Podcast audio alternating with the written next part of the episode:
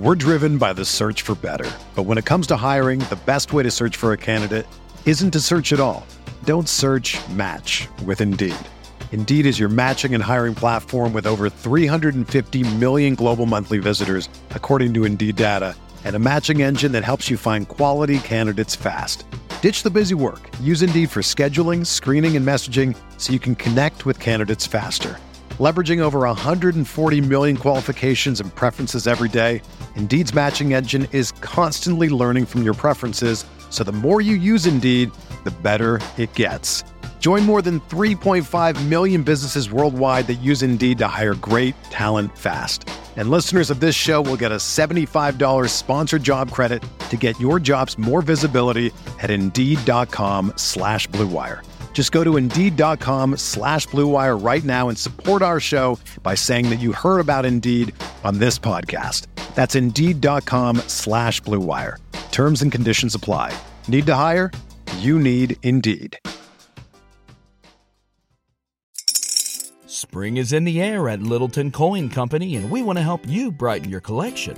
Visit us at littletoncoin.com all month long to enjoy 15% off your purchase. With a wide selection of coins, paper money, supplies, and more, Littleton Coin Company has something for every collector's taste. Use promo code SPRING at littletoncoin.com for 15% off your purchase all month long. Restrictions apply. Littleton Coin Company.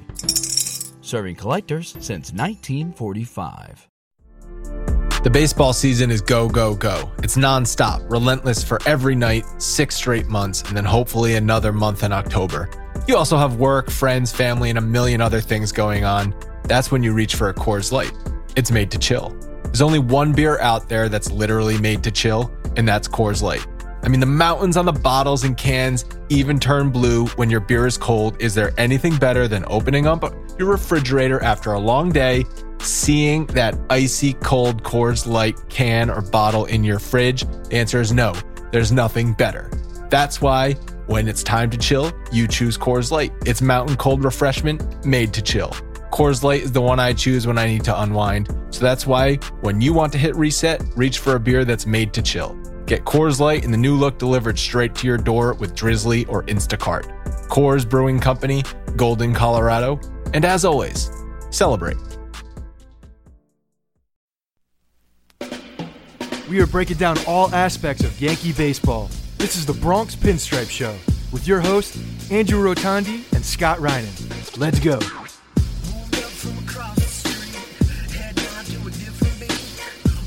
What is up, everybody? The Bronx Pinstripe Show, episode 31. We are rolling along, and the Yankees just are rolling out of Atlanta. Thank goodness for Atlanta because the Yankees needed that. Scott, what is up?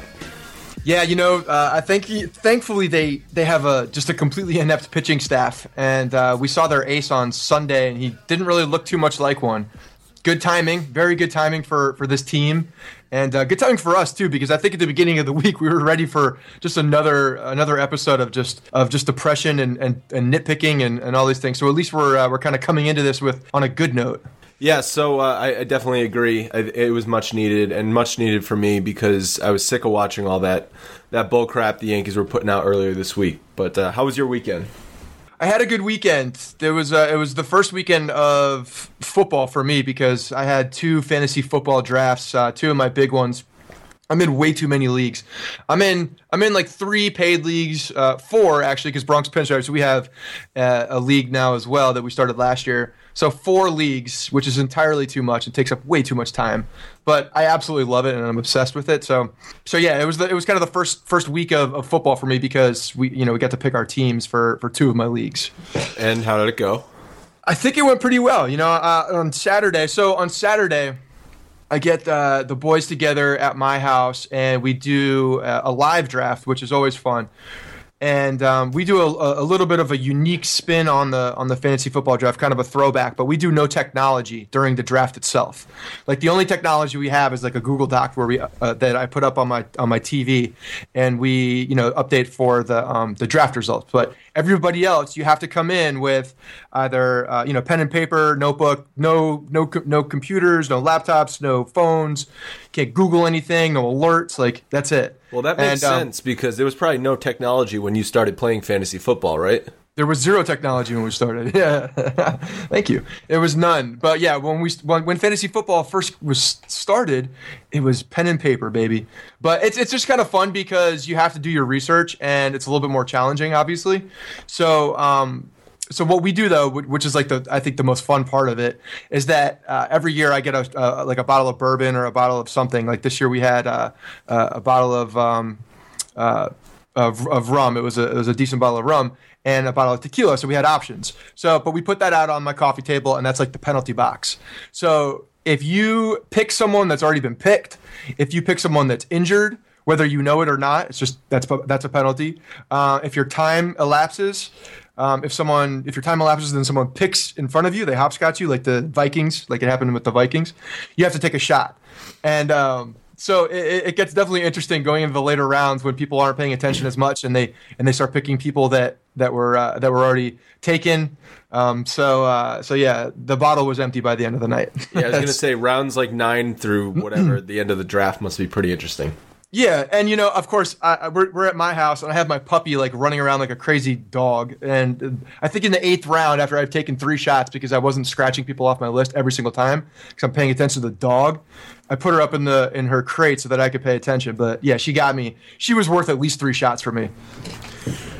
Yeah, I had my draft last weekend. I think we talked about that, and it, it's one of those. I, I know we drafted too early because all these guys are getting injured. Um, you know, Jordy Nelson injured, Randall Cobb. There was an injury scare, so Right. it's one of those things where I'm just praying my team does not get injured because I'm actually excited about my team this year. I think I'm going to be pretty good, and uh, it'll be pretty disappointing if you know if Adrian Peterson, who was my number one pick, go, goes down again.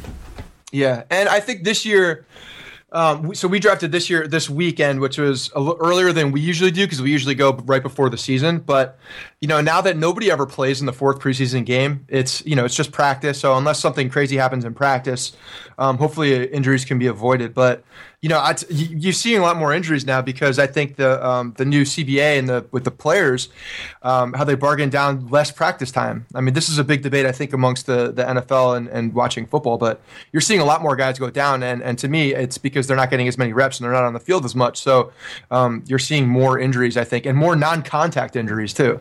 Well, those are the bad ones. When, when Those when are the guy- bad ones. Yeah, when a guy goes down, like Jordy went down, just Yeah. no no one within ten feet of him. You're like, oh, that's it, ACL done for the season. You just Yeah, it looks like they get sh- like sniped coming in just out in the middle of the field. yeah. But um, yeah, like like you said, I'm I'm hopeful. Um, I, I think I have a good team. I, I like um, I'm more of a potential guy. Like you didn't know that, but I I'm a I'm a very big potential guy, and I like drafting young players as well. And I, I pay more attention to systems, um, and opportunities than I do like what they've done in the past. I mean, obviously I take all that into consideration, but I think the systems can can really turn out big players So you stay nowhere. away from the jet system, right? yeah, I actually don't have anybody on the Jet. I have the Jets defense because I do Okay. believe in that. Um, but the uh, the no, not not not many offensive players. I think I did take Brandon Marshall just because he was a huge value at one point. But um, but yeah, so you know, like guys like Latavius Murray, uh, I'm I'm I'm excited about Brandin Cook. So I think he's gonna have a monster season. Um, I'm so yeah, on Cooks. Yeah, so I think I mean they got to throw the ball to somebody, right? And it's one of the highest passing offenses in the league. Um, and I think Bruce, Brees was was uh, not very healthy last year, so I think we're going to see a nice little tick up from them. Yeah, Sean Payton is one of those guys. He just runs an offense that you know is going to put up points. So Right. always safe to pick someone on their team for for fantasy. So I was in Atlantic City this weekend. Uh, have you ever been to AC? I have. I was there for a bachelor party uh, about ten years ago. Funny. it's- It was ugly. Funny you say that because I saw probably 50 bachelor and bachelorette parties uh, in just two days. Just that's everybody was there for that exact reason. Yep. Um, you know, girls walking around with matching shirts and and matching. You know, the girl was wearing the veil and everything. Right. One girl, one one group of girls was wearing uh, tank tops that said he gave her a reason to go Parisian. Um, just the just the worst kind of people down there. Uh, but it was a fun weekend. Uh, definitely enjoyed it. I mean, it's it's it's debauchery is what it is that weekend. Usually, when you go there, you're going there for not good purposes most of the time, and you know it's either gambling or just you know you're going to completely binge and probably both. So and uh, and definitely when you're on those trips, a lot of times you find some uh, a little bit of trouble. Yeah, so I'd been to Vegas a few times. I, I love Vegas. It's um, it's one of those things where you do it once a year, and that's enough. You don't need to go back for another twelve months. Right. I wasn't quite sure what I was going to get out of Atlantic City. Everyone had said, you know, it's just a trashy Vegas. You got, you got, you know, the Jersey Shore sort of atmosphere with, um, you know, the, you know, the the stereotypical Guidos and all that stuff. And sure, there was there was that, but that, that's always a fun environment, I think. Anyway. Um, but the one thing that I really thought uh, that was unique, obviously, is the beach. So that that was probably my favorite part, just being able to walk out of your hotel, hungover, and just go plop your ass on the beach and just go in the ocean. Something Vegas doesn't have to offer. No, that's true. And well, they- they have the pools, I guess, but not the ocean. The ocean is something totally different. It definitely gets rid of a hangover when you're when you hit the uh, the waves and all that. Yeah, at least give- at least helps you. Give me the ocean over a pool any day. Yeah, no doubt. No, but it, it's it's fun. I, I I haven't been to Atlantic City in a long time, and you say Vegas once every twelve months. I'm like, dude, give me three years, uh, three to five years. And I don't know about you, but the I think the most I can spend in Las Vegas, at least when I was in my 20s and like early 30s, the most I could spend, I was like three days, was like Yeah. maxed out. I'm like, I got to get the hell out of here. Very true. I'm depressed. I need to leave. like I don't feel right. Um, I don't know if I went back now. I think I would be able to like take in a little bit more.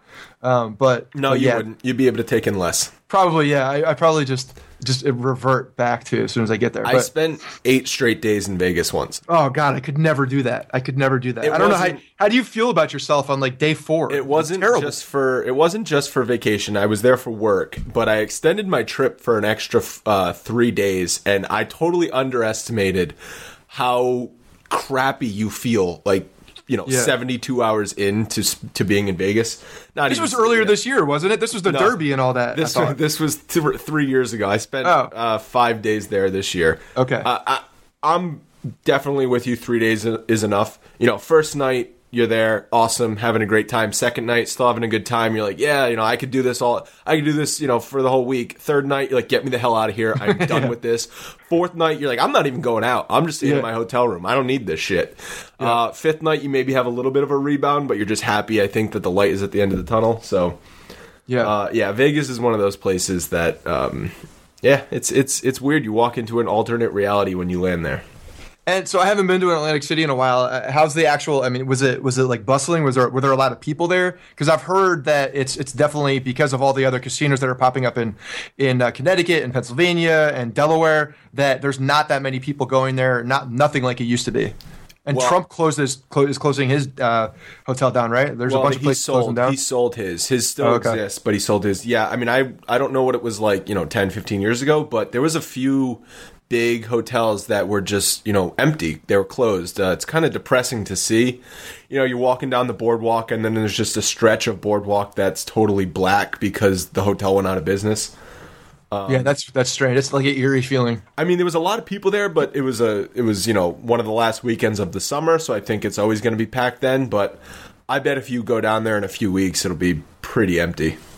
Yeah, I mean, I guess that's the the way for most beach towns too. Um, you know, after Labor Day, every there, there's a huge spike difference, or you know, there's there's not very many people there. So, um, well, good. I'm glad you have fun. I'm glad you're alive and made it out.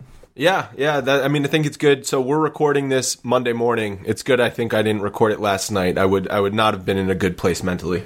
No, I think that was a good decision on our part. I think we uh, I think we're a much better state right now. and by say- by we, I'm talking about you. Yeah, yeah. Um, all right, so you ready to get into some Yankees talk here? I think, um, uh, like we talked about at the very open, it's been an up and down week, which I think it's been like an up and down month in August for them. Yeah, you know, uh, it's it's strange. It's really crazy how this offense just completely disappears for series at a time, um, and and how uh, then all of a sudden they rebound and are just you know like the, the Bronx Bombers again. It's it, they're such a weird team this year. They really are as far as the you know their stats and the way that they go into streaks. So um, luckily we we bounce back at the end of the week. Well, I think one of the things we had talked about early in the season, a key for this team, and it's obvious. I like I say this and I almost feel stupid saying it, but it's health. It's health with these guys. The the older veterans need to stay healthy in order for this team to make it to October and, you know, hopefully make it deep into October. And right now, they're they're facing a lot of injuries. Um, CC was placed on the 15 day DL. Um, the good thing is he doesn't need surgery, but I think we're all in agreement that we're probably not going to get much out of CC the rest of the year.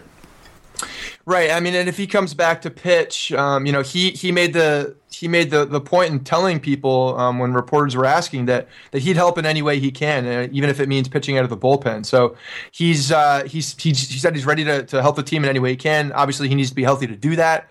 But you know, CC's a confident guy. He feels that when he is healthy, when he's uh, ready to uh, to compete at a high level, that, that he is he expects to go out there and do well and, and, and to win. So I mean, look, the guy's been a winner for his entire life. He's been a top echelon starter. Um, and uh, you know, he of, of, course he has that mentality. That's that's the only thing he knows, and and he, like you know, he should he should absolutely have that mentality. So you know, let's just hope he gets healthy, and uh, and then if he does uh, come back, that he can contribute in a positive way. I love it that he said he would go to the bullpen. I think a lot of us earlier in the season wanted him to go to the bullpen. We just thought it would never happen. I'm still under the mentality that I'll believe it when I see it. Right. But at least we know he's not going to, you know, throw a hissy fit if he does go to the pen. Well, and the other thing that we're looking at is um, it's very obvious. Like you said, you know, we've, we've gotten some injuries now. And, um, you know, while we're a game and a half out of the division, we still have, yesterday it was four, I think four or five up um, in the in the wild card, even above the, you know, the, above the second team. So there's a, there's a bit of a cushion for the wild card as well. Um, and I think the Yankees at this point are obviously we're, we're going to be you know, focusing on the division, we want to win the division first and foremost, no doubt about it. But the rosters are going to expand soon. Um, you know, going to a six-man rotation is is something that Girardi, um, you know, we've seen he likes to do. He likes to cushion Pineda. He likes to cushion Tanaka. So, um, you know, if he does come back, you know, there, there there's a spot for him. Um, eh, you know, as far as closing the season as as a as a sixth starter, I think. Yeah, I mean that's a good point. I think I'll, I'll, i think they're going to probably put CC back in the rotation. I really don't see them putting him in the bullpen. I agree a, for a couple reasons. I mean, they've got a ton of arms out there, mm-hmm. especially with the rosters expanding, as you just said. And look at his stuff. His stuff is not does not translate to the bullpen. I mean, it's just I can't see him coming out. When are they going to use him? The the fifth inning? If if a pitcher doesn't get through five innings, it's like I don't see CC being used in that situation. So I think sixth starter is probably a likely place for him to land when he comes back. Yeah, I'm in agreement. Not to mention that he's never done it before. You know, it's not something that he's he's used to, and these guys are creatures of habit. So throwing him into a completely different role when his stuff isn't the greatest, at, you know, at this point of his career, um, to me, you're playing with fire at that point. Now, playoffs is a different story. If they make it to the divisional or, you know, past that in the playoffs, I don't think he'll start a game. So he probably will be available out of the bullpen in a situation like that. If he's on the roster. Uh, he'll be on the roster. uh, more injury news, and this one is bigger than CC. It's Teixeira. His leg is sore. He basically can't walk or run on it. Um, he injured it, as we all know, August 17th. He's appeared in two games since then. Um, he's just not healthy. And that's a huge blow for them because I think it's pretty clear how much they miss not only him um, performing in the middle of the lineup, but A Rod in the middle of the lineup. And and we're still calling this a bone bruise, a, a contusion, right? Well, I mean, gonna, is... Yep, he's going to undergo more tests. I mean, that yeah. was what it was when they did the first round of tests, and now that he still is is pretty injured, they are going to do more tests to see if there's anything else wrong. Yeah, and I, you know, I've had I've had some pretty deep uh, like bone bruises they call them, I guess, uh, before in my legs, and man, those things those things can definitely immobilize you um, and, and, keep you out for a while and just linger and linger and linger. So, um, you know, as much as I say I hope it's that because that means there's nothing structural. It's just a matter of like you know getting healthy and it, and it actually healing to feel right. Um, and, and, to me, that just takes time. Um, and, and I guess he did come back a little early, uh, which which is probably something that he wanted to do, right? He wanted to test it, make sure. But yeah, he, he can't run very well, um, and and I think it's just taken a lot longer for it to heal than anybody expected. Well, we know Teixeira has a little bit of glass bone syndrome, so I'm not surprised it's taking him a long time to heal. Right, but at the same time, right? We want him. We need him healthy. We absolutely need him. We don't. We don't him need him lingering. I mean, we saw what, what happened to Beltran last year with uh, an injury that he came back from and said he was healthy. He was not healthy. Uh, that el- that elbow was never right. And and you're seeing what what you what you can do as an older guy. You got to be completely healthy, 100 percent healthy. Um, and and you know even if you're nicked up a little bit, I mean, at this point in the season, like I, I want you to get ready uh, and, and just rest, especially with Bird there contributing and doing well and kind of holding down the fort. You know, I think he's got that buffer to really just get healthy, so he's ready for um, you know our late season uh, push. Well, we are pretty much late in the season. It's September 1st coming up. Yeah. but I think maybe if they want to put him on the 15 day DL and just tell him, you know, literally don't walk on it for the next 15 days. Make sure it gets healthy so we have you the last two weeks of the season. Right. I'm almost okay with that. Yeah, uh, and again, I think Bird really helps that. You know, he helps us say that a lot better because because he has been good. I mean, he's been good in the field and at the plate. I mean, he's just he's been um, he's he's been, he came at the right time and, and is performing the right way. There's also been rumors that the Yankees are, are exploring maybe putting A Rod out in the field um, at first base in the next coming week because they want to get another right handed bat. They're facing two lefties in Boston. Um, and and they don't have. I mean, Greg Bird's a lefty, and obviously they're not going to put A Rod at third because I don't think he has the mobility for that. So they want to get his, his bat as many right-handed bats in the lineup. But I think that would be a huge mistake. I mean, look at how how tired A Rod looks just from DHing. You're going to risk him out in the field at first base, which he's only played once in his career, and that was an ugly showing at first base when he did it back in April. Yeah, he did not look comfortable at all playing first, and uh, I- you know it's it's not so much fielding the ball because I think he could field the ball if it's hit you know a couple feet to the left or right of him Can or he bend him. down though? I don't know. It's yeah, it's it's the it's the bending, it's the stretching, it's the turning the glove the right way for uh, you know receiving a ball. Like that was the awkward. Like his glove turning was it reminded me of like a kid trying to catch the first time. Um, it, it was just it just he just did not look comfortable over there at all. So I, I agree with you. I don't think at this point in the season you want to do that. Um, but I could think of a couple right-handed bats that we could we could uh, that we could use uh, coming up with when the rosters expand. I think will will help matters. Um, you know, get some more right-handed bats into the into the lineup. So I, I don't think they're going to mess around with that. Is one of those bats you're talking about named Refsnyder?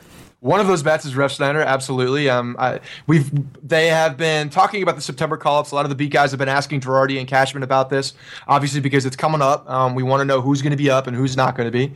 Um, so Refsnyder was uh, definitely the hot name that was thrown around, and uh, you know Cashman pretty much said that yeah, Refsnyder is going to be up. Um, but the other guy that everybody's looking to see is Aaron Judge, and um, you know throughout everybody's been they've been saying consistently that Judge is not going to be up. He's not going to be one of the call ups. Uh, they do believe he needs more seasoning. Um, which I agree with. I mean, I think he he does need more seasoning. He's been striking out a lot at AAA. I think he needs to to um, get ready for um, you know, next year and, and then really 2017, where I think he's going to be a that's that's where I think the target full time role is for him when Beltran's contract is up. Uh, but honestly, like you know, I don't know why it hurts having him as a as a pinch hitter off the bat, a right handed you know power bat. Well- uh, in, in September, Yeah, but I, I, I think the fact that Beltran's actually playing pretty well, right? it pretty much ensures that he's going to be there barring injury for the rest of the season. They're not going to mess with that. And like you said, they want Judge to get a little bit more comfortable. He did make the jump this year to AAA. He he lit it up at first, but maybe the AAA league is starting to figure him out a little bit, so he needs to make another adjustment. Um, they might think again, as you said, just bringing him up to the majors is, is too big of a step at this point. Yes, I and- wanna- and- and he's but he's in the future plans. I mean, there's no doubt Oh, about yeah, that. yeah, he, yeah. He's the starting right fielder in 2017, right? Are we agreement on that? Absolutely. Like that's that's the plan. I wanted to just get back to Refsnyder though. When he comes up, we can't expect him to be plugged into second base every day because that's not going to happen. It's not going to happen. We, I mean, we're, we're we're fooling ourselves if we think that's going to happen at this point. I mean, Stephen Drew is the second baseman. That's been very clear. Every you know, we have we have bitched and moaned and complained about Stephen Drew for a very long time, and I know we have a couple mailbags of of, guys who are uh, you know have the same sentiment. Um, but he's been there, and you know, to his credit, he's been putting the ball out of the ballpark. He's been he's been you know consistently uh, uh, consistently. He's been doing nothing consistently. That is the wrong word to No, use. he, he consistently hits a home run per week. Yeah. Okay. And um, but you know he's been hitting the ball a little better. Yesterday he had a great game. Went four for four, um, and, and finally uh, cleared Mendoza. Um, but For yeah, now. Drew is the second baseman, and and Refsnyder will will plug in, and I think he's just you know he's a he's a guy who's going to be um, used uh, against lefties. I think that's that's where he's going to be fitting in. Definitely, you might see him pinch run um, Yep. late in games. You might see him pinch hit late in games because I think I think his bat is major league ready. Um, but yeah, he's not going to be the starting second baseman, and I know everybody is going to want him to be the starting second baseman. So just be prepared to be disappointed when, when he comes up. But he'll be on the team, so we can't be that disappointed. Right. So at least he'll be there. Yeah. All right, so I want to talk about something that happened last night. Jake Arrieta threw a no hitter against the Dodgers. This was the sixth no hitter this year, and it was the 11th in the last two years. And I'm just under the mentality with no hitters at this point. Like, who the hell cares anymore? It happens every week at this point. The Dodgers were no hit twice in the last 10 days. I'm just, I'm just un- thoroughly unimpressed with no hitters at this point. Uh, this just comes because you've been seeing it a lot more lately, and it's it's uh, it's just not it's not new or unique at this point. Well, Uh, you you're you and I disagree a little bit on this. I know. Yeah, we do. I'm just under the impression that the no hitter now is like the 40 home run season in 1998. It's just not that impressive. Right. Okay. I get it when you're looking back and you see that the amount of uh, you see the amount of no hitters in the last two years, and and you can chalk that up, and people will say oh, that's unimpressive. It's not, it's happening all the time. But to me, when that is actually happening in the moment for that guy, I, I love it. I, I love I love the tension in the game. I love I, I turn the channel still every time to, to watch it. I love the the crowd response. I love that there's pr- there's still pressure in that moment on the pitcher, on the fielders, and on the hitters to end it. I still think it's a it's a cool situation. It's a fun atmosphere, and it's I think it's a great baseball moment. Um, you know, I, I, I personally like it every single time it comes. Like I get why people are, are kind of numb to it at this point because it's been happening a lot more often. Um, but I don't know. I think it's one of those great baseball uh, baseball situations, and I personally will still turn the channel to watch it. I did not change the channel last night. I know the game was on ESPN. It was a Sunday night game. I saw it happening on Twitter.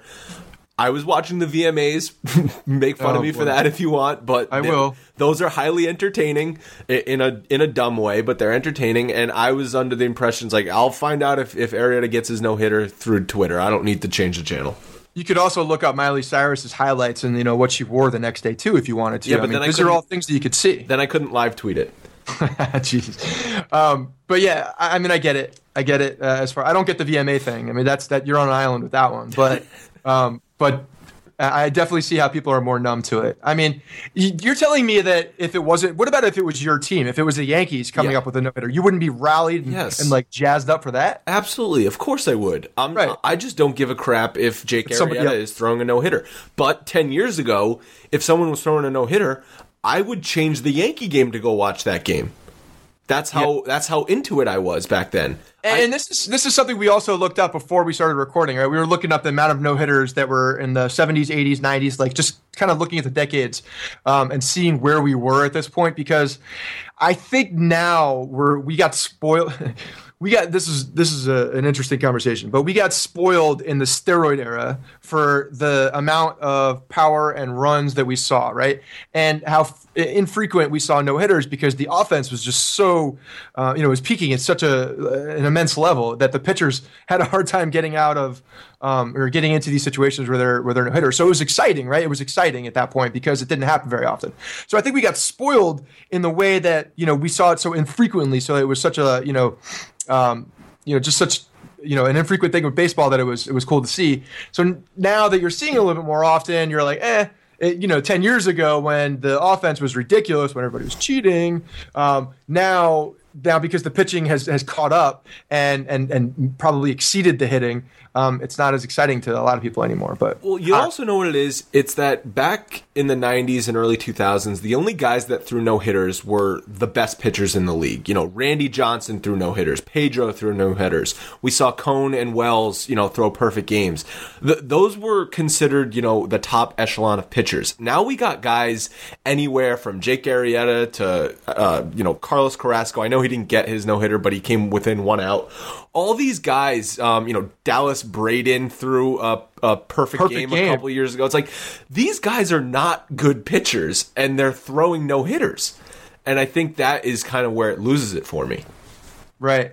I mean, you see guys like uh, the other thing you see though is Verlander. I mean, Verlander seems to be flirting with. I mean, he hasn't had the greatest year. He's actually been pitching well lately, um, but he seems to be flirting with a no hitter quite often. I mean, I think he's lost two no hitters in the ninth inning as well. Um, but he just lost one with two outs a couple uh, last week or this week. Um, so you do see the guys that, that have good stuff um, still still up there. But I seem to recall, I think it was the late '80s. I, I don't remember exactly what year. Andy Hawkins of the New York Yankees throwing a no hitter and losing the game. Um, so there were still guys that were were throwing no hitters. Uh, that that you know weren't the the top, the top names. Um, I mean, I think if we look back into the '80s and the '70s, we'd we'd see some of those guys that we didn't recognize. I'm sure we would. I, I, I just think that we're seeing an over market correction from the steroid era on on pitching, and on on on a overall level, I'm okay with it. I think I'm still interested in, in the game of baseball. I'm just not gonna go freak out every time there's a, a new no hitter thrown. All right, so let's start to break down some of these games over the last week. The Yankees, as we already said, are a game and a half in back of Toronto because Toronto just does not fricking lose anymore. And I feel like every time we look up at the scoreboard, Toronto's up, you know, five to nothing in the third inning again. Um, yeah, the, the, bats have not quieted down. I'm, I'm still waiting for that to happen. I feel like it's got to happen at some point soon. Baseball always seems to correct itself, so hopefully it happens at the exact wrong time. Yeah, I agree. yeah, like when the Yankees are playing them seven games in the last couple weeks of the season. That, that would be, be that would time. be perfect timing. Yeah. Yankees are 72 and 57. It's not like they're playing bad. They're playing okay, but as we just said, Toronto's just playing out of their out of their minds. So Monday was the first game against Houston. They got a one nothing win. And this was Eovaldi's best game of the season. And coming from me, you know, you know that's true. Uh, eight innings, seven strikeouts, three walks, only four hits. He looked like the good Eovaldi that we see every now and again. He had a he had his great stuff. Uh, he was uh, he was he was really pitching well, and I, you know I really you're looking at him, you're watching him pitch. Um, and, and, I know we'll talk about his last start, which wasn't that great, but you're just seeing a lot more confidence. I think you're you're, you're looking at a different guy coming out there now. He expects to do well, um, and I think that's extremely important for the psyche of a starting pitcher. Um, you know, he's locating his breaking stuff. His breaking stuff is a lot better than it was early in the season, and that splitter is a game changer for him. When he has that splitter going and it's working well, it's a strikeout pitch. It's a guy. It's a pitch that misses bats, and that was the the one component of his arsenal that he just didn't have. You know, um, people were, were were not swinging and missing on his fastball, but the fact that he has a splitter that's working well, it's making his his fastball that much more effective. Houston's a pretty good lineup, and for Eovaldi to do that against the Houston lineup is impressive. I was very impressed with that start. They needed it. It saved the bullpen. So great job Eovaldi on that game. But then we see what he did Sunday against Atlanta, and it's like, why can't we get a little bit more of consistent performance out of Eovaldi? That's why he annoys me. But that's uh, that's what I don't understand. He's probably been the most consistent Yankee pitcher all year, consistently. You look at his record, and you and yes, I, I understand. I'm not even looking at his record. I'm looking at him going into the fifth inning and us in a game. That's that's just what I'm looking at. But but fifth inning, we're in a game. But for every him to time. go five and a third innings and just keep us in the game, to me that that is not good. But the, but here's the thing: the Yankees are relying. Like I get that the fact that you want him to go deeper in the games, which he has been doing over the past month. I mean, you, you can't deny that the man has been going deeper into games. Besides this last start, he's been going deeper into games. Um, but you know, one of the strengths of this team is the bullpen. The fact that we can, uh, you know, we, we can come in in the sixth, seventh, and eighth and and lock a team down and, and do that well. It, it's a strength of ours. It's something that you know I don't think the bullpen is overworked right now. I really don't. I think the bullpen's in good shape, um, and we've seen a lot of these guys go five innings. You know, with CC and Eovaldi and even Pineda with however many blow up starts we've had and and just random starters that we've had that you know, even Severino, they're not letting him, um, you know, go past the sixth inning, really. Uh, so we're seeing our, our bullpen really do well, and and, and it's not they're, they're I don't think they're tired. I, I don't think anybody's really um, you know at their at their limit. I think uh, this late in the season, so. You know, I, I think it's uh, kind of gone to plan, and I think he's really, really progressed over the season, and that's what we wanted to see. I, I, I mean, just, look at him from last year. Look at him from last year. Yeah, I mean, it's night and day from, from actually from er, his entire career up until this year. Larry, um, Larry Rothschild has made, I think, uh, pitching coach of the year with Eovaldi. I, honestly, like he he's he saw the raw goods, and I think he's turning him into a legitimate, bona fide um, starting pitcher in the and, and and has progressed to the highest winning percentage in the American League at 14 and two. Congratulations, Nathan. I'm not saying he's a bad pitcher. I'm just saying he has the ability to pitch seven innings a night, and he and consistently he's going five and two thirds innings a night. That's that's another inning and a third that he should be giving this team. He has the ability to save the bullpen a little bit more. I understand if CC can't do it because he just can't, he flat out can't do it. Nova hasn't been able to do it. So you need your bullpen for those games, not an Eovaldi game. And But there's the deal, That's like, why he why- pisses me off. So so the other guys that should be should be bothering you as well because Nova, I mean, absolutely should be getting past the fifth. Um, Michael Pineda should absolutely be getting Nova is coming back from Tommy John surgery. I mean, I'm I mean, how how long do we have to say that though? I mean, he he's, been- it usually takes a full season for him to get for, for guys to get back to, to normal after Tommy John. Now, listen, Nova has been bad. I'm not I'm not giving Nova a pass by any means, but I'm gonna be more understanding if Nova can only go five innings than if Eovaldi can only go five innings. If we look at Eovaldi's past and we look at the you know the way he's pitched in the past, I mean he's thrown a lot of pitches. That's that's we knew that coming in, right? He gives up a lot of hits, um, but I think he is he's trending in the right direction big time. Um, I think this guy has uh, has missed a lot more bats lately. You're seeing the strikeouts up. Uh, you're still seeing the pitches up, uh, the pitch count up. But I think that's because he's getting those swings and misses, right? Uh, he there was an article that um, that Rowe actually had put on the site uh, and talking to about the you know just the the the, the, the balls that were put in play uh, from these bat and how much of a bad luck he's had as well. Um, and even you're seeing, you know, a lot of these little dribblers or base hits and things like that. Um, but look, I, I understand your frustration, kind of. I, I think at this point, I'm not really frustrated with that because the last game, and we're going to talk about the game he just pitched, but he did not have his great stuff. He was not locating. Uh, Like it's going to happen. That's going to happen. But two of the three starts before that, he went to the seventh and eighth inning.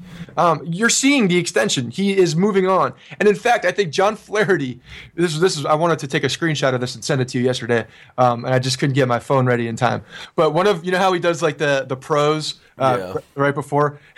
one of the three pros was innings eater. I loved it. I saw that. And I was like, if Andrew saw this, he'd be flipping his lid right He's now. not an innings eater. What the hell are they talking about? I thought it was hysterical, uh, but yeah, that was one of his. Uh, that was one of his his pros. His three his three pros of the before the start. Right. well, so we're still on this Monday game. I, Eovaldi just sparked something in in the both of us where we, we just start to argue. But the Yankees couldn't hit Scott Feldman in this game on Monday, and they found themselves 0-0 going into the ninth inning. And thank God for Oliver Perez being inept because he walked the bases loaded with no outs and basically handed the Yankees the game on a silver platter. And Beltran was able to get uh, the sac fly to score Gardner. Um, one nothing win, great win, but um, it kind of went downhill in the series after that. Yes, it did. And, and Eovaldi didn't get a win, man. He was robbed of a win. What's up with that? robbed of a win. Yeah, it's that. That's that's the more that's Can we market get this man some correction run right sup- there. That's can we- market correction. Can we get this man some run support for God's sakes? he gave 20 runs yesterday. um, uh, one other thing I want to mention in this game: Chase Headley made just a like a just terrible error in the eighth inning of that game. Eovaldi was still on the mound going into the eighth inning. He gets a ground ball to Chase Headley, and Headley just airmails it past Bird, who was playing first base at the at the time. Eh, You know, twentieth error on the season for Headley. I, I know Headley's not been um, the the worst, you know, overall this year, but I'm just I'm so scared he's gonna make a bad like a really bad error come late September into October. Yeah, I see. I like Chase Headley. I just think he's. I mean, yeah, he's making too many errors. Um, I, I just, it's so weird. It's that over the top throw. I don't know how consistently he he he is throwing the ball. Anyway, I just don't like it. I don't like the way it looks. I don't like anything about it. Um, Scott, third- when, when a third ground hit to Chase Headley, how do you feel when you're watching it? Are you holding your breath? Because I'm scared shitless whenever a ground ball is hit to Headley, especially when runners are on base. Yes, because the way he throws, it looks awkward. It just doesn't look right. It looks like it's going to be high every time because of the because where his slot is, where he throws, where he releases the ball. So yes, but you know it's it's so funny because the ones he boots are like the routine balls, or like the ones that are he throws away or like the routine ones, and then he makes the ridiculous plays. You know, he makes those he makes the play you know almost as good as anybody at third. Um, you know, away from first base, going like t- towards the line. He makes that play a lot, and it looks ama- it looks terrific. Uh, but yeah, no, it's the routine balls where he, he either boots it or he airmails them, and just that the way his throwing style to me is just not the greatest for a third baseman. So I mean, I see what you're saying, but I like I like him. I, to me, he's been a steady bat. He's just kind of like a steady Eddie over there, um, uh, and he uh, he's had some big hits. He's had some big big hits in, in big moments, and I think that um, we'll see that going forward. I think he's a he's just one of those guys who's a, who's a good clubhouse guy too, and I, I just like him on the team. 20 or 20 errors, uh, mid 250s, whatever he's batting, batting average with 55 RBIs, which is I think he has, is not what they paid for. Pa- uh, Pablo Sandoval. Okay, Look, I- look I to see what the market dictated. The market dictated. No, they um, could have gotten. they, Chase they got a for- good deal. They could have gotten Chase Headley for less than the contract they gave him. Uh, yeah, fine. They probably could have gotten him a little bit less. You're right, maybe a little bit less. But you, what they wanted to do was solidify a guy over there um, that they knew that they knew would produce um, at, at a at a, at a relatively good level. I mean, I think he's an above average um, third baseman from as far as production. I think he's he's been good. Uh, the, you look around the league, and you're not going to find too many guys that are that are um, that are that much better. You know, guys like Josh Donaldson not included, but I think he's been uh, above average. So. His offense has been average. I know you said he's had some big hits, which yes, he has. He's had some walk off hits, and he's been he's come up clutch in some moments for this team. But I think he, uh, you know, maybe this season is an outlier with the 20 errors, but he should be making about eight errors a season, not what he's on pace for, which is like 24. Right, and I think it is. I think it's one of those seasons that we're gonna, you know, if, when you look at his career, you're gonna throw this one out because I, I think that it's not what you normally get from him. All right, so from from Chase Headley making errors to the Yankees losing 15 to 1 on Tuesday to Houston, this was just one of the ugliest games of the season and it started right from the first inning with uh, with a missed opportunity for Ellsbury in center field. So Nova got two quick outs and then t- just totally lost it. He walked a guy, and then there was a line drive to Ellsbury. Ellsbury kind of froze, um, was late getting a jump on the ball. He dove for it, couldn't quite get it. The run scores.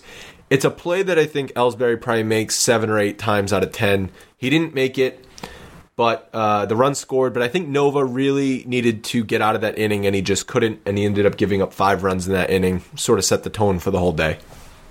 Yeah, Nova couldn't get out of the inning. Um, Ellsbury definitely, I think, misjudged that ball. I mean, like you said, he froze. He was in mud for a good split second before that ball. I mean, you can see the replay. The ball off the bat, he does not move until that ball's over second base. Um, and uh, yeah, so he had a late jump on the ball, and I, it was absolutely a catchable ball. I mean, he does make that catch uh, most times if he if he sees the ball off the bat well. Uh, he just didn't see the ball off the bat. It happens, uh, and unfortunately, he actually injured his hip too when he when he did that little half dive. But um, yeah, you know, Nova's got to Nova's got to get himself out of that inning and and you know come back uh, from that and not not get rattled. And he just didn't. And you know, I don't want to waste too much time on this game because it was it was the worst game of the year in my opinion. It was terrible to watch. And uh, you know, Brendan Brendan Ryan made a, a bad play in the field, just like a you know just one of those, not even looking at the ball all the way through and just booted a ball. And there, there's a lot of there are a lot of things that we could we could talk about that were negative in this game, but to me, it's it's worst game of the year. Chalk it up to that. Move on. Yeah, just a couple things I want to mention more about this game that sort of made headlines. First of all, Brendan Ryan was the best pitcher on the team that day. Yeah. Capuano was DFA'd for the fourth time in the month, and they've since outrighted him back to Scranton. No mas, no Just mas. Please, just, just stop. It's just like, come on, put him He's down. not a major league pitcher. Stop. put him out of his misery at this point. Um, and the the whole spat with Carlos Gomez getting sort of heated after he made an out in a blowout game, and Girardi coming out there and telling him that's not how you play the game, sort of reprimanded him. I mean, come on, the Yankees were just pissed off they were losing big in that game and taking it out on Carlos Gomez, who admittedly is a hothead and an annoying player. But I think the Yankees just need to stay quiet in that situation and move on to the next day because they kind of came off looking foolish, in my opinion. Yeah, I mean Gomez is one of those guys who just he, he's an antagonizer. He he he makes people mad all the time with the way that he acts, the way that his antics are. He's always always over celebrating or overdoing something. Um, but in this in this in this situation, what happened at that time? I think the Yankees were frustrated. Uh, I know the Yankees were frustrated because nothing was going right in that game.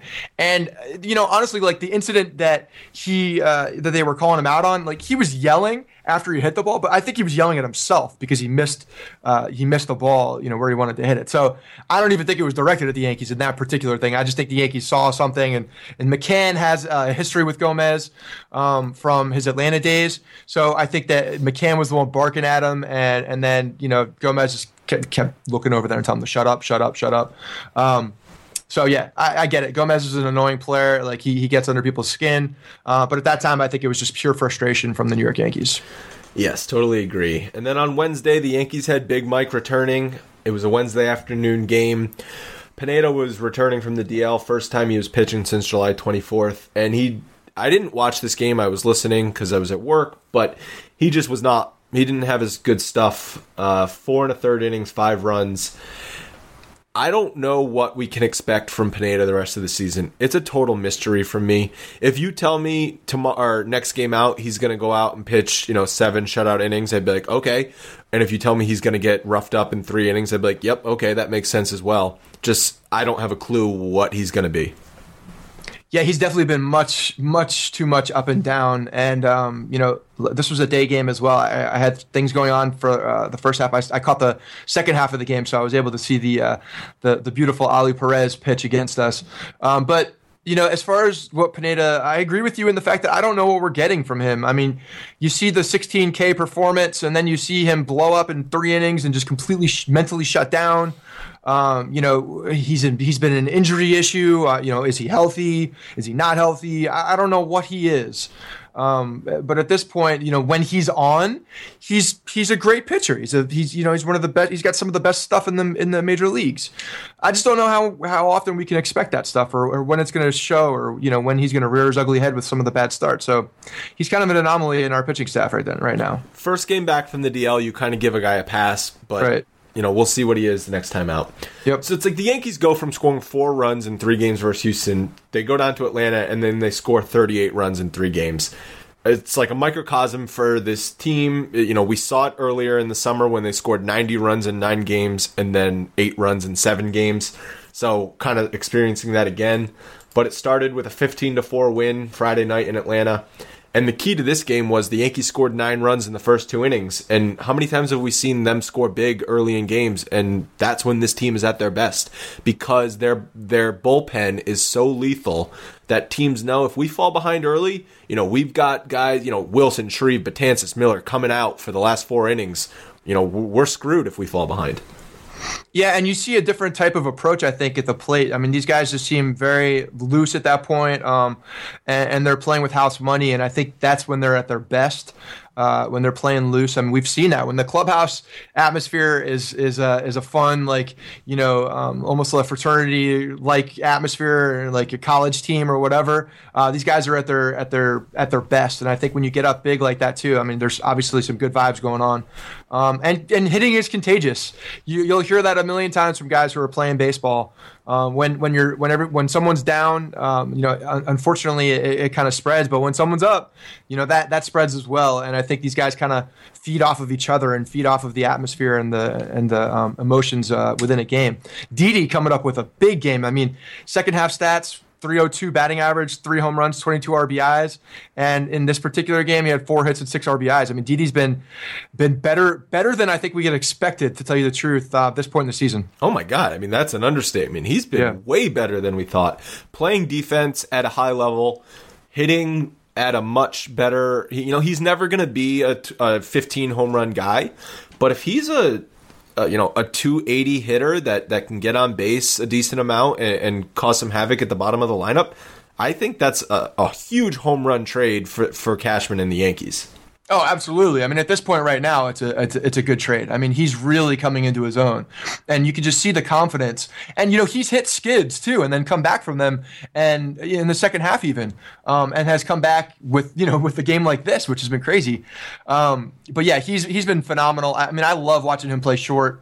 Uh, I think his uh, his range is is you know one of the some of the best in the league, and his arm is just he's got a cannon. Uh, so you know I I think we're seeing the makings uh, of an everyday shortstop for for years to come. You know I don't want to get too far ahead of myself, but you know he's he's really been doing well. Definitely, and Tanaka pitched this game. He scattered five hits and three runs over seven innings. And you and I were talking before we started recording you know, you look at that line for Tanaka and against that Braves lineup, which is pretty bad, and you say that's not very good. But then you look and you you realize that it was nine nothing pretty much before the you know you could even blink an eye. So I think Tanaka pitches to how the game is you know what the game is dictating. And I think yeah. that's why we see a lot of solo home runs given up, right. and we see a lot of games where you know he just doesn't want to. In this game, he didn't want to walk people and give up a big inning, so he was just going to go out and throw strikes. But in other games, when when it's a tight, you know, one to one or nothing nothing game, he'll bear down and pitch a little, you know, pitch better. That's it. I mean, he's a smart dude. He uh, he pitches to the situation, uh, like you said, the solo shots. I mean, he's more aggressive with uh, with guys who when there's nobody on base, when there's uh, you know a big lead. Um, you know, he'll he'll be more aggressive in the strike zone and try to you know try to make his pitch. Um, and if the if the hitter you know get something off of him, then you know tip of the cap. But yeah, he uh, he he pitches his game, um, and, and, I think the situation really does dictate how he he he kind of goes at people. Uh, but I do I have confidence in the way that he does that because.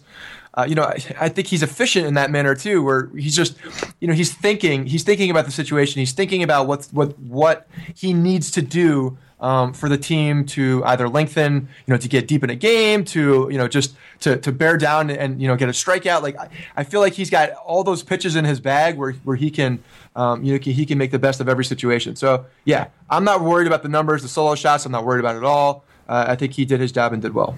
Tanaka's the if we get to the situation, he's either the game one starter in the playoffs or the one game playoff starter. I really Easily. don't I really don't think there's much of a question about it.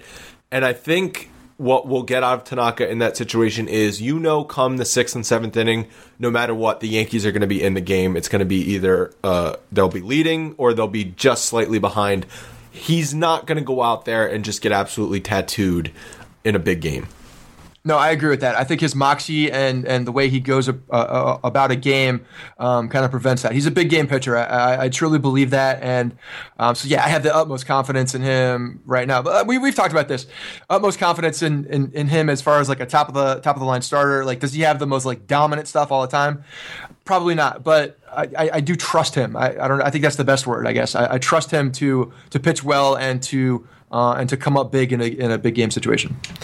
Let me ask you a question. Would you ever name your kid Sugar Ray? I don't think I could get away with naming my kid Sugar Ray.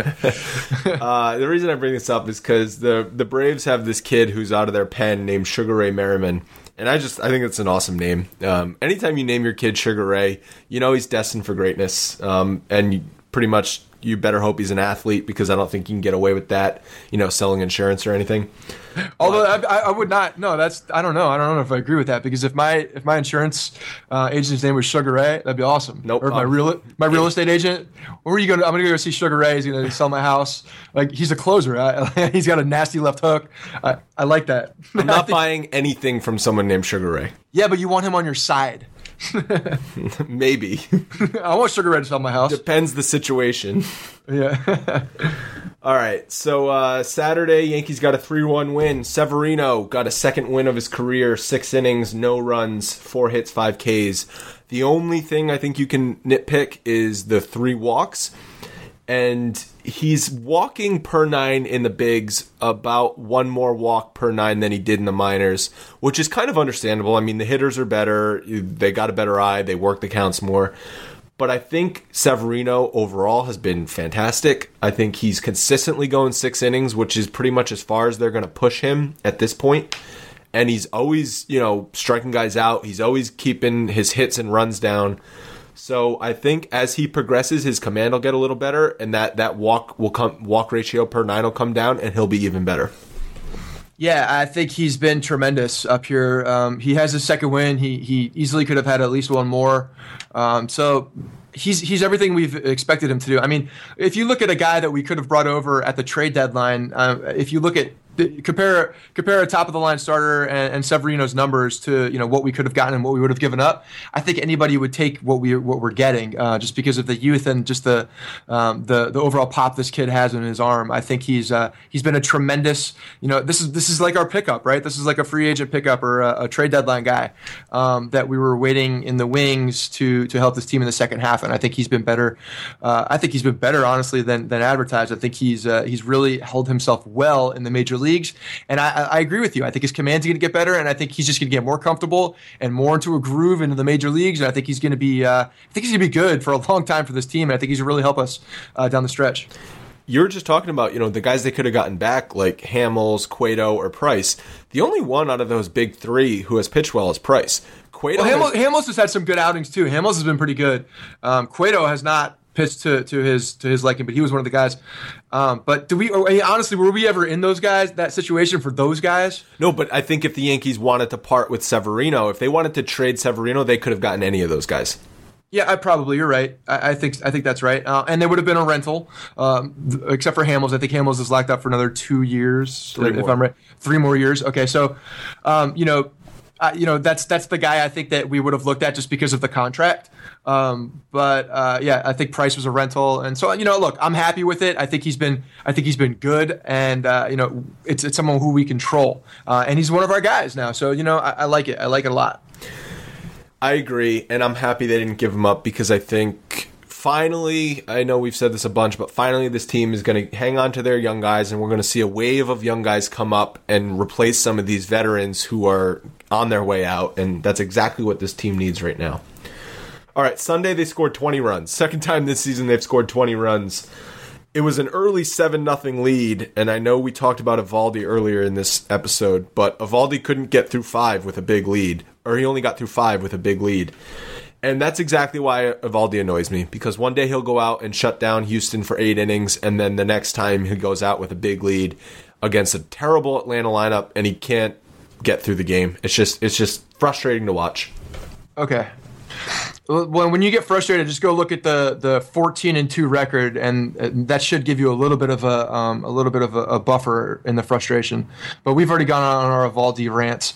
So yeah, like I'll, I'll tell you this: I, when I, just watching the game, he didn't have his best stuff.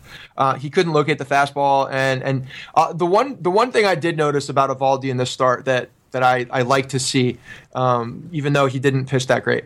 Uh, he showed a lot more emotion on the mound uh, in, in, this start than he ever has than I've ever seen. I mean, he was he was visibly getting frustrated when he couldn't throw strikes, and visibly getting frustrated on you know his performance. And this goes back to the fact that that you know, like I said in the last outing when he threw eight innings, he just expects to be better at this point. I mean, he's he's got more confidence. He knows his stuff is good. I think he's got more confidence because of the um, the off speed stuff, and he's getting a lot more swings and misses. And you know, I, I like seeing the the frustration because to me that just means he's he has an expectation for himself.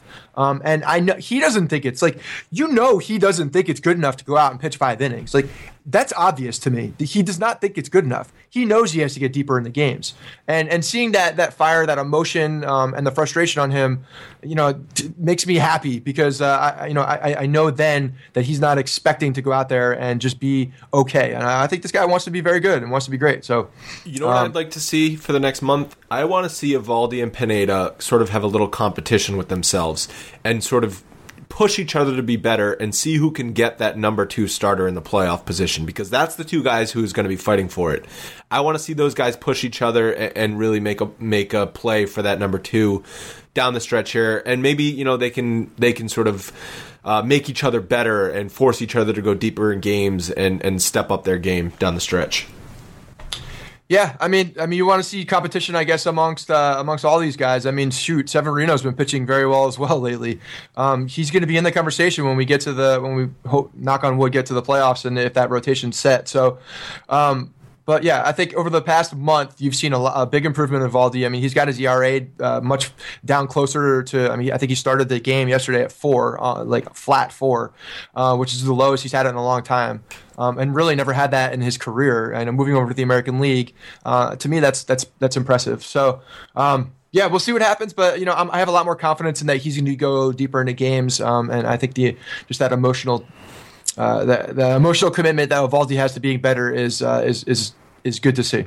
Yep. So the Yankees uh, banged out 21 hits, 20 runs in this game, 38 runs total in the series. They finally have some offensive momentum, and they're going to need it because they're going into Boston. Boston's actually playing pretty decent. Uh, oddly enough, I mean they're in last place. They've been terrible all season, but I think they finally got uh, a little bit of momentum. They just took two out of three from the Mets, so I think the Yankees can't take Boston and Tampa coming up this this week too lightly because those teams are going to be looking to play spoiler. Well, no doubt, and they've seen they've seen what we've we've got Uh, you know, we what we play 17, 18 times a season. We play these guys, and um, so they, they know they know what we have. They've seen our pitching, and um, so yeah, they're going to be ready. And there's there's never an easy game with those two teams. So um, so yeah, no doubt about it. But there are also I will say this: there are opportunities for us. Not so much. I think Tampa's been you know uh, better than better than expected all year, even though they're not. Um, I, I, think a lot of people thought they were going to be worse than they are. Uh, they're they're never an easy game, but Boston, just because they're Boston, um, and going into Fenway is never easy an easy task. So we'll see. But Boston's also an opportunity for us to win some games too. So let's, let's not let's not you know forget that. Absolutely. I might I might try and get to one of these games coming up this week. They're playing a weird four o'clock Wednesday game. Sort of getaway four four PM game is odd. Maybe I'll try and cut work early and get to that one. I think tickets are pretty cheap, but um, I think that'll be the day when we see some September call up. So maybe I'll see Refsnyder again. Yeah, he's got some success in, in Boston. He knows how to hit over the monster. All right, so you teased it earlier. I think we have a couple mailbags that we want to get into. Yeah, so these are appreciate you guys uh, writing in. These are all Stephen Drew related, and I think it's it's very uh, it's fitting due to the to the game he had yesterday. So we'll, um, we'll, let me read these uh, ahead. This is one, the first one is from at Ross Levento. Appreciate you, Ross, uh, for for writing in. And he said, "I enjoy the show immensely, gentlemen. Thank you, Ross, again. Um, I am so beyond frustrated with Stephen Drew. I watched." Him botch a routine grounder in Monday's win versus Houston, and Kay was celebrating the fact that he had reached 200 for the first time since. I think he, they said since last year. Does Drew have compromising photos of Cashman or Girardi, or is this really a reason why he's in the lineup and why Refsnyder's in the minors? I know you guys don't like Drew either, but I'm wondering if this makes sense. Uh, if you can make some sense of this for me, or uh, you know, back up my compromising photos theory. Thanks. Uh, this is Ross Levento, loyal Yankees fan who lives in downtown Boston. Yo, Ross yo, hit me up. Let's go grab some drinks, you know, at one of these games this week or something. Love it, uh, Yankee fans in Boston. Definitely, we got to we got to stay strong together. but so let, us talk about. I'm going to read the other one too, just so we can uh, talk about this in general. Um, this one's from uh, uh, uh our. We've heard from Brotron88 before, um, and thanks, man, for he's for our most loyal uh, mailbagger. Yeah, I think yeah, he's been he's been definitely active. So I know this is the last thing anyone wants to talk about Stephen Drew right now, but credit where credit is due. I mean, we are in the midst of a Yankee franchise record record setter. So here's the the record that Big Steve, the Yankee legend, has set. There have been 269 non pitchers with 500 or more plate appearances in Yankee history. Stephen Drew has the lowest batting average of them all at 184. And more concerning is the fact that he came to this team in 2004 and has never entered a game batting over 200 for us. In fact, he hasn't started or finished a game above 200 since June of 2014. So, that being said, I will gladly stand behind anyone who wants to lead a march straight to Monument Park demanding that we retire that god of a baseball player's number. I think Brotron, perfect timing. I think Brotron eighty eight was being a little sarcastic there. Yeah, well, that that uh, that stat has now ended because Stephen Drew ended the uh, the game yesterday with a 201 batting average and will start the next game that he starts with a 201 batting average. Stephen so, Drew, the God, 201. that that one has stopped. So I'll, I'll take take it uh take it away, Andrew. What your comments on on Stephen Drew? As if we haven't beaten this with like a dead horse. Yeah, he's not going anywhere. I mean, I think the Yankees are perfectly content with him batting 200, not making errors in the field, and hitting a home run per week, which is pretty much what he's done. He's gonna he might finish the season with 20 home runs, which is absolutely insane that I'm saying that, but I think if the if you told the Yankees um, this year Stephen Drew is gonna play very solid defense and hit 20 home runs, they would have been like, "Where do I sign? I don't care what else he does. Where do I sign?" And that's what he's going to do. So, as much as we all hate Stephen Drew and as much as we all think, you know, he he is bringing this team down, the reality is he really isn't. I'm not saying he's a good player, but he he is in the lineup and he's he's they're going to deal with him for the rest of the season at this point. Look, the, I think the the the frustration with with with Stephen Drew uh, on the on the part of Yankees fans is twofold. One, he hits under 200, and it's just become a running joke right now. The fact that he's hit under 200 for so long. Um, but the other side of it is that we have a kid who everybody believes and and thinks is ready and has had a little bit of success on the major league level when he was up for a minute. Um, that he's kind of holding down, right? He's like the reason why he's not up. So I think the the you know the the content for him is is is that you know we want to see our guy up there, um, and he's the reason why he's not up there, and he's not doing well. So it doesn't make any damn sense. But yes, he's he's hitting the ball out of the ballpark on a on a very inconsistent level. But he's got the the numbers um, at the end of the day that you look at, you're like, I don't even know how that happens. Uh, what does he have more home runs than he does singles? Like, I don't I don't get it. It doesn't make any sense. He's an anomaly as far as the home runs. You know who else had more home runs than he had singles one season? Yeah, who's uh, Andy Stankiewicz? Barry Bonds. Barry Bonds. Okay. Well, I mean, just, we're yes, talking I, about yes. I just compared Stephen Drew to Barry Bonds. Yeah, we're, we're at a much higher clip, but um, yeah. So he's not going anywhere. He's not going anywhere, and and he's been a little. He's been better lately, I guess. But you know, this is like one of the I think one of the the main reasons why this Yankees lineup struggles in in big spurts. This is I think the reason why it happens is because we have too many guys on here that don't hit for average. When you have a guy that's hitting 190 or 180 for the entire season and finally eclipses the Mendoza line on September 1st or the end of October, uh, end of um, August, that's an issue. And he's your starting starting second baseman. But he's not the only one. You know, we have guys that are, are not hitting for average. He's so he's just he's just kind of you know contributes to that, and that's why this this team doesn't uh, you know can't hit consistently for long periods of time because um, we live and die with the long ball. Yeah, we don't get guys on base. Well, Stephen Drew, whether Stephen Drew is in the lineup or not, this this offense is not going to produce at a playoff caliber level unless Arod and Teixeira come back and and are healthy and performing close to what they were in the first half of the season. They need the top half of this lineup to carry them. Ellsbury, Gardner, Arod Teixeira, McCann, Beltran. Those are the guys who's going to carry this lineup. It's not going to be Stephen Drew. So eh, and, it also stop, you know it starts though with those two guys that you mentioned getting on base. I mean, Gardner's had a, a, absolutely you know this is this is what we've come to expect almost. Unfortunately, with Gardner, you know, kind of ending the season in in a, in a on a His down second halves are so bad. He's such a first half player. It's insane so hopefully, you know, he got a couple hits yesterday, and you know, hopefully that can kind of spur him on. I mean, the the, the whole team obviously came, went into that series slumping, but came out of it as a team. So you know, hopefully that that helps. Uh, Ellsbury, uh, you know, to his credit, you know, kind of came back from that hip injury. Um, you know, whether it was a bruise or whatnot, he, he kind of bounced back from it and has been um, in the in the game. Um, I'm glad he kind of just kind of mustered through it and, and, and was playing. So you know, look, we need those two guys at the top of the order doing well. The fact that Didi is hitting at a much higher clip and much better uh, second half of the year at the bottom of the lineup is, is helping turn things over. Um, so if we can get some production from from Drew, if he can, you know, four for four yesterday, ends the game at 201. Um, so you know maybe things are trending up. Maybe not. Maybe we will, you know we won't see him for another three weeks, uh, but we will have Refsnyder in there. You know when the when the rosters expand to to you know maybe alleviate that that long that long term uh, slump at second baseman if it is happening. You know we will have Refsnyder to go in there. So you know rosters expanding. We're gonna ha- hopefully see more um, more guys on base. All right, so as we mentioned, three in Boston this week. Got to take care of business against a last place team, and um, you know, hopefully this offense can continue what we saw in Atlanta and sort of ride the ship out until we get the the big bats in the middle lineup back. Um, but uh, you know, until then, we'll talk to you guys next week. And uh, Ross, hit me up for some drinks in downtown Boston. Catch you guys have, next time. Have faith, have faith. Let's go. All right, later. Hey guys, thanks for listening to the Bronx Pinstripe Show. Make sure you find us on iTunes and subscribe so you can get all new episodes directly onto your phone. If you do like the show, We'd love for you to take a minute and give us a five star rating and review in iTunes. It really helps us out and allows us to create more shows. We're on Twitter at Bronx Pinstripes and the same on Facebook. You can always find us there talking Yankee baseball. Thanks again, guys, for your support. Really appreciate it, and go Yankees.